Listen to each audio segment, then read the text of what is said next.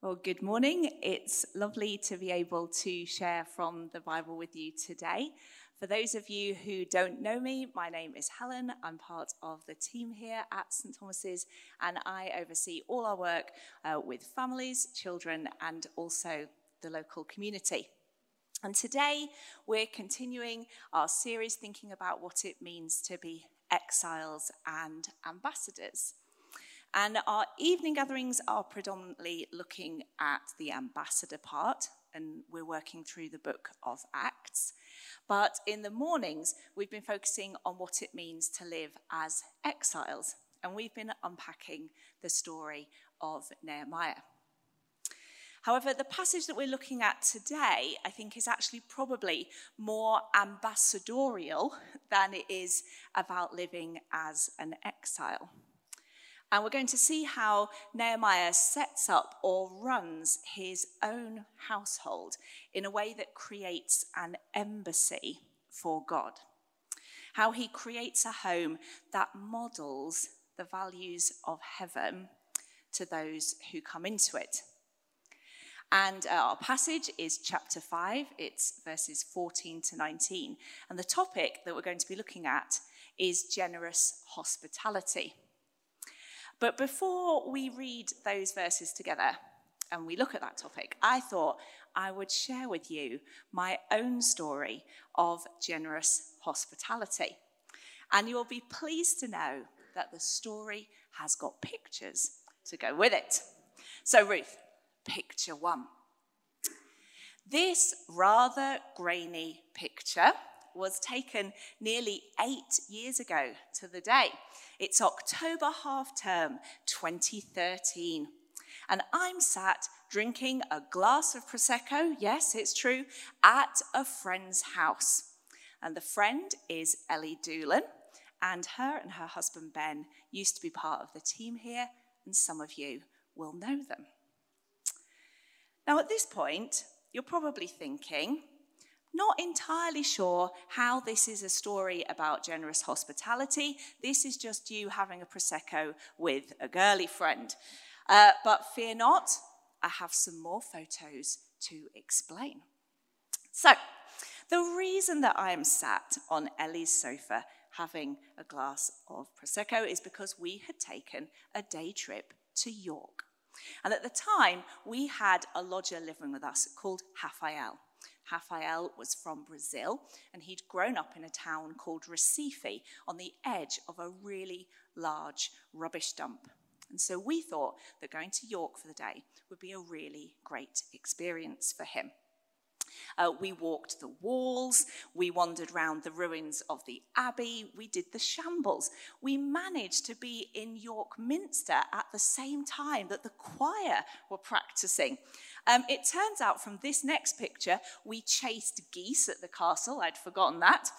Um, we even had a meal at Ask Italian, which is a pretty cool building in York as well. We'd packed a lot in.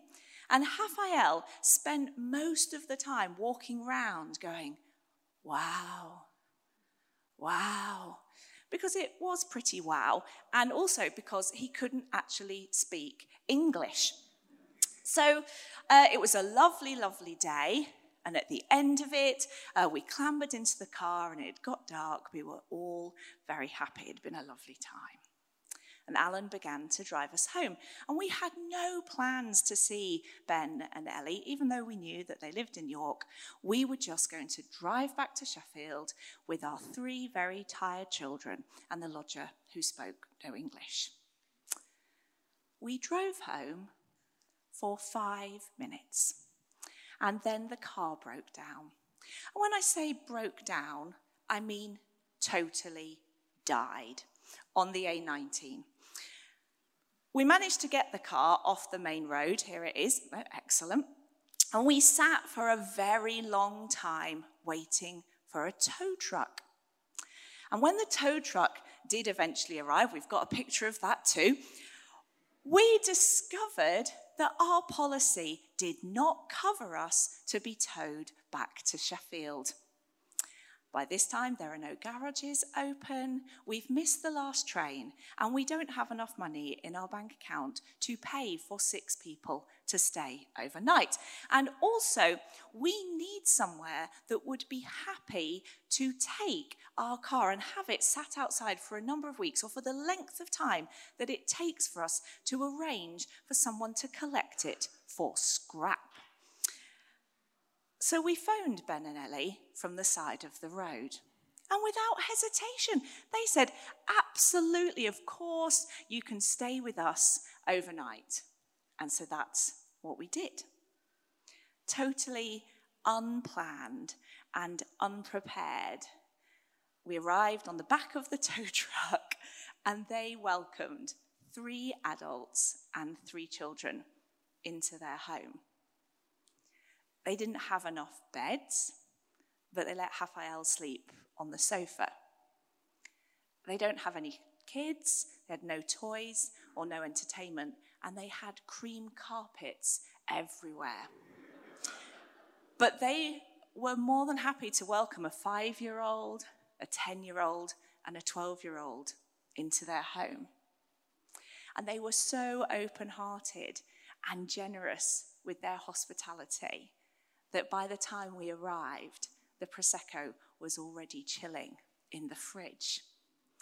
And when Faith walked in through the door and instantly decided to vomit all over their cream carpet, they didn't bat an eyelid, and instead, they just helped us to clear it all up.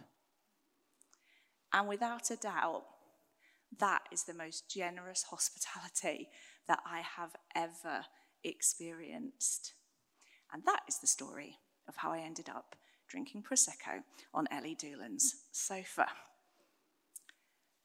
And I wonder what stories of generous hospitality that you have. I'm sure you've got many.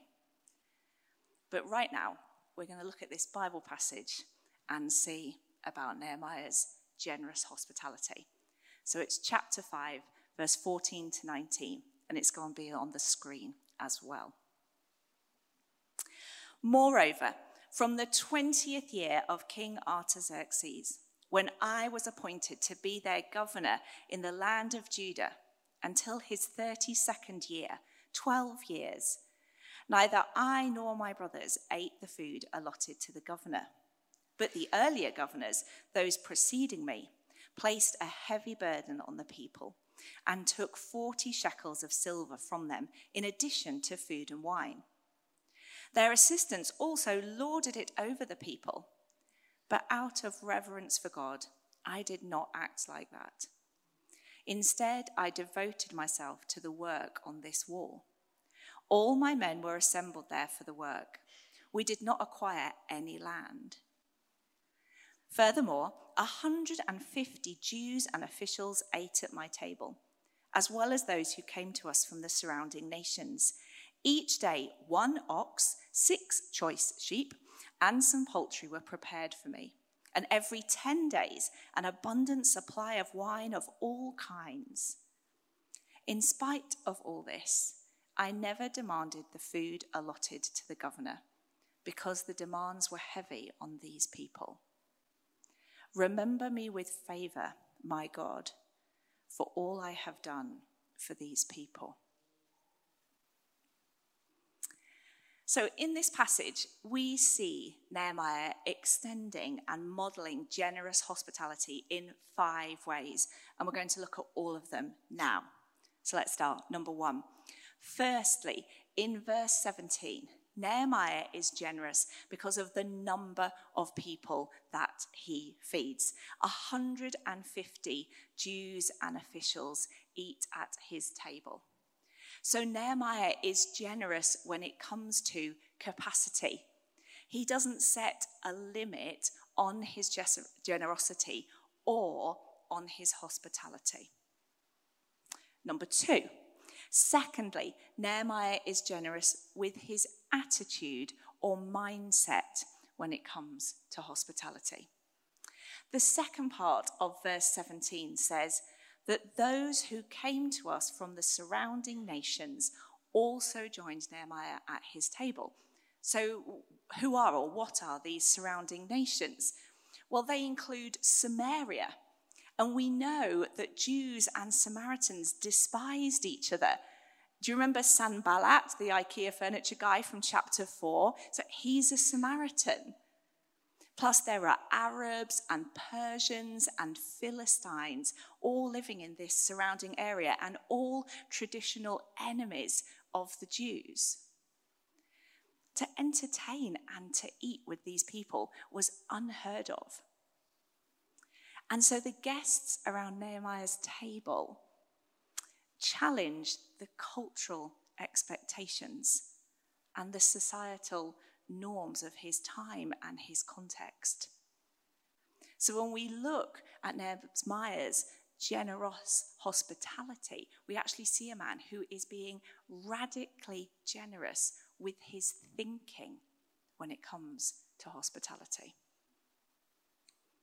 Thirdly, in verse 18, Nehemiah is generous with his time. He's not just feeding 150 people every year or even every term.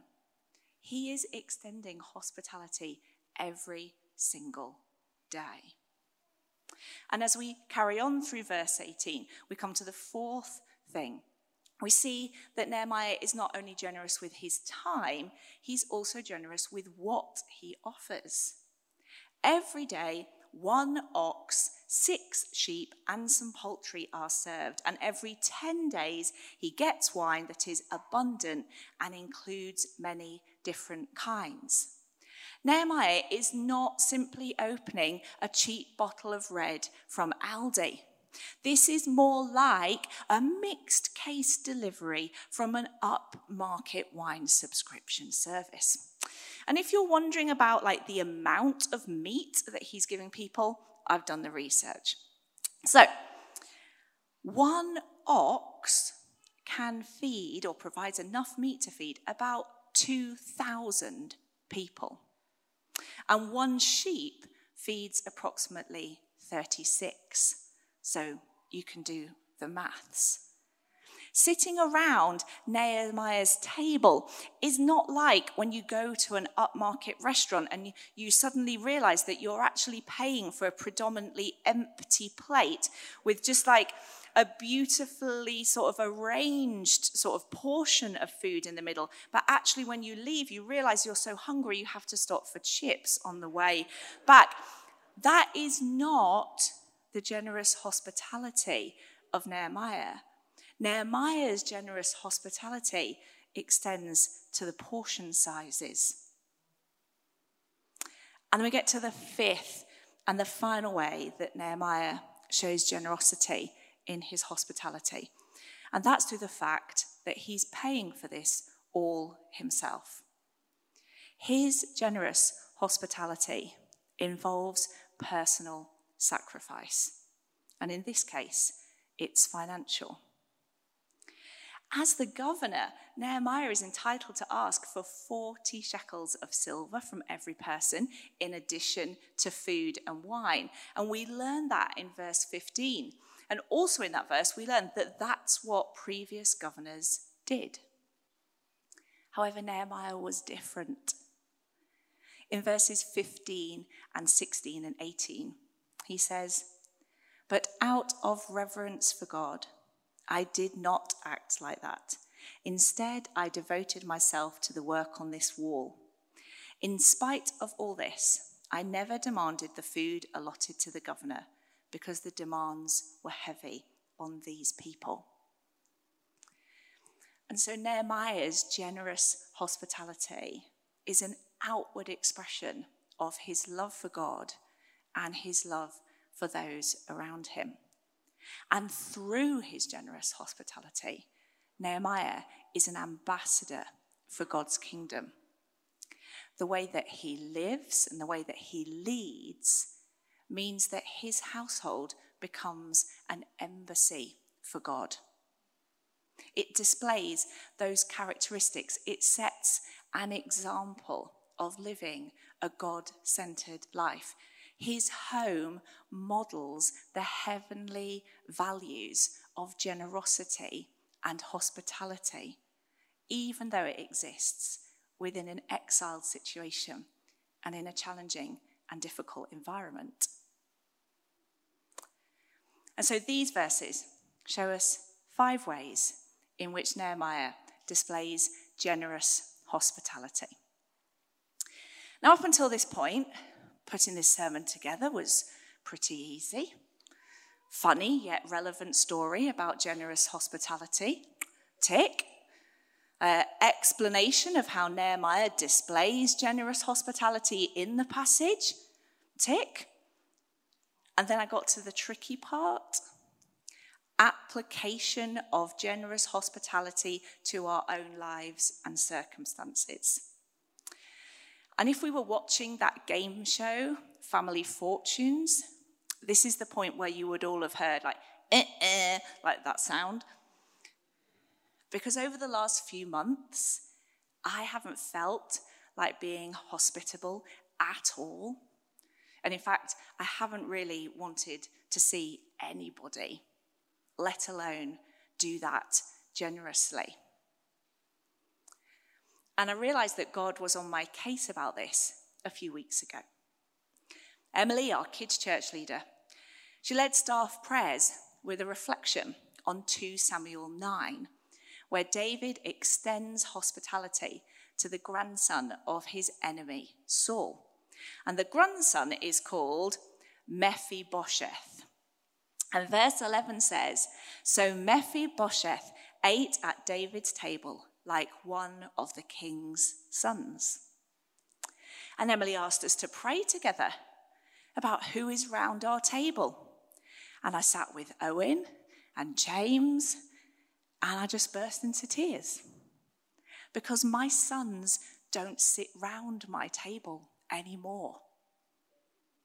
And it feels so strange and so different and trying to offer any sort of hospitality when the whole atmosphere and dynamic of our meal times and our household has just changed. That feels too hard and it feels too much. And I am really struggling to get to grips with what it means to be generous in our hospitality in this new season. And then shortly after that, Alan and I had a coaching call with a church leader, and we connect with him every month. And we were talking about building and growing connections and relationships in our local area, both with Christians and non Christians, and how we could invite people into our home to join us. And on the call, Alan and I had some time to pray together about this. And I just burst into tears again because I felt I had absolutely no capacity to invite friends into our home, let alone strangers. And I couldn't even process the concept or the idea of what building community might look like. And the person who we're doing this coaching call said, Helen, if you're in tears about this, then we have a problem. And next time we speak, I'm going to ask you what you've done about it. I'm not entirely sure that preparing a sermon on generous hospitality was quite what he had uh, in mind, but we're speaking to him on Wednesday, so I'll let you know next week how that goes. I don't know if any of this resonates with you. It might not be that you've got that empty nest experience, or you're feeling limited in terms of capacity or headspace. Perhaps instead it's that your characters may be more introverted. You find hosting people quite draining. Maybe COVID restrictions have meant that you've got out of the practice of having people round, and now it just feels quite strange and alien to start doing that again. Do you worry that your house isn't big enough or tidy enough, or fear that your cooking isn't quite up to scratch? Maybe your children's behavior is quite frankly questionable at the best of times, let alone meal times, and inviting others to witness that isn't necessarily high on your agenda.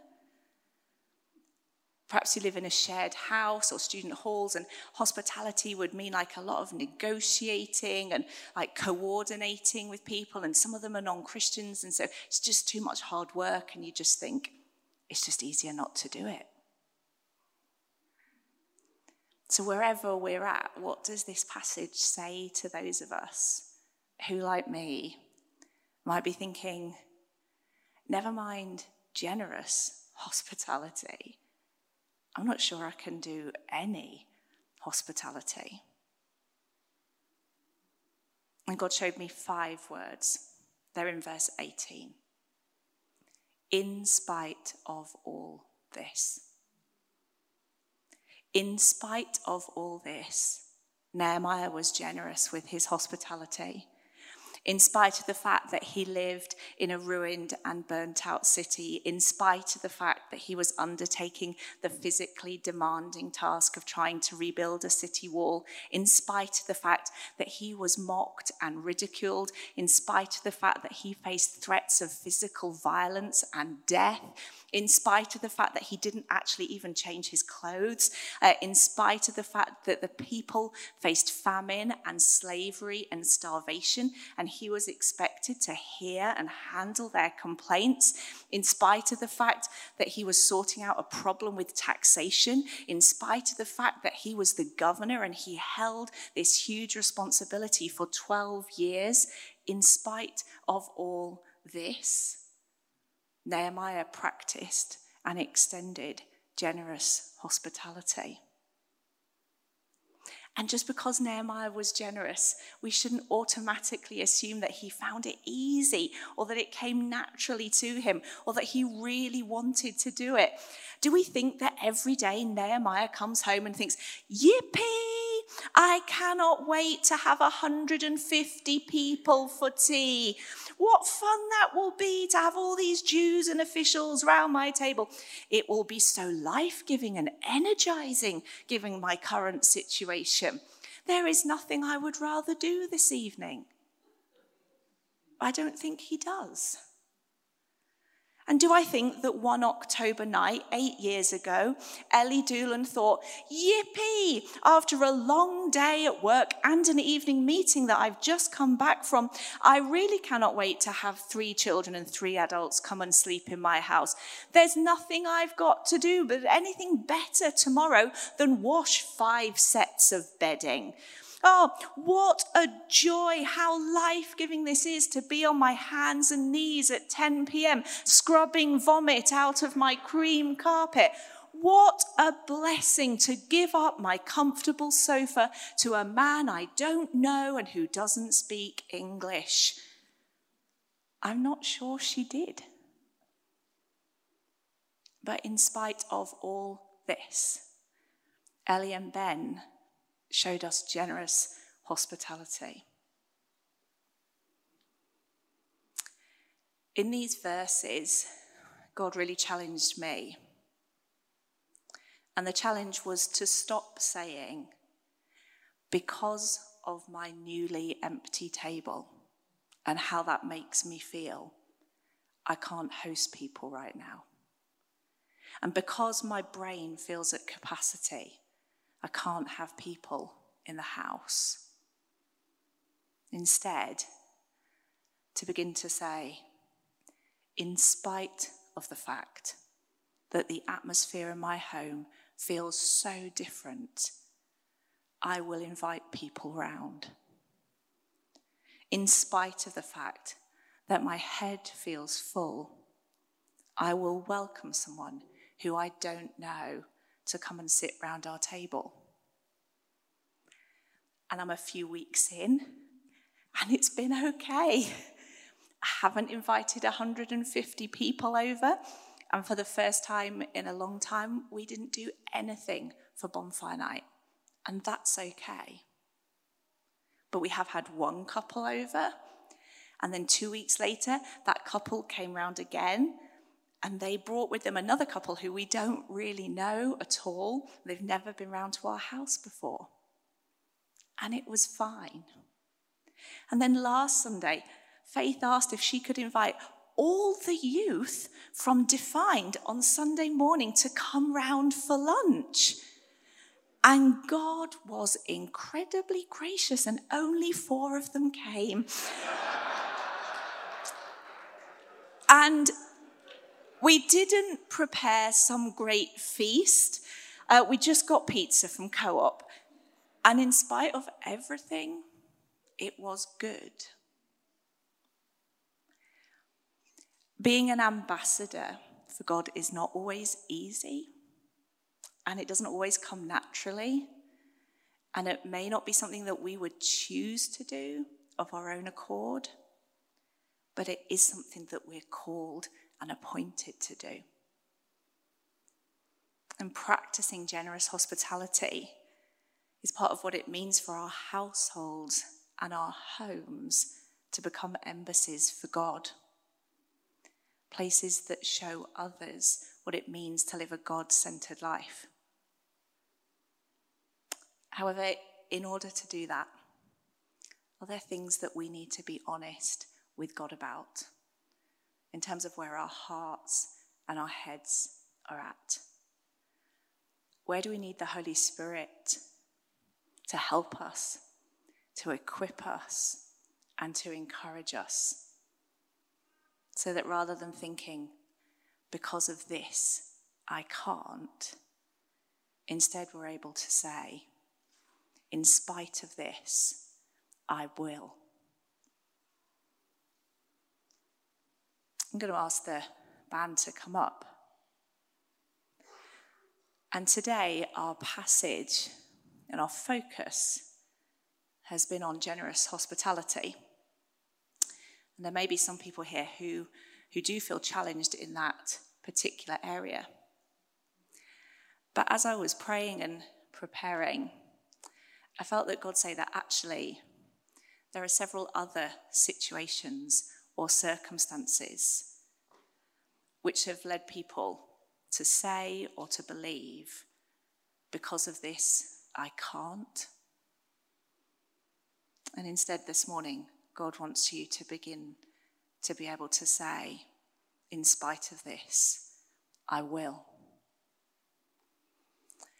So, as the band begin to play, if that resonates with you, if you know that there is something where you've been saying, because of this I can't, because of this I can't, I just ask you to come forward, use this space. the blue at the front, you can spread out in a COVID secure way.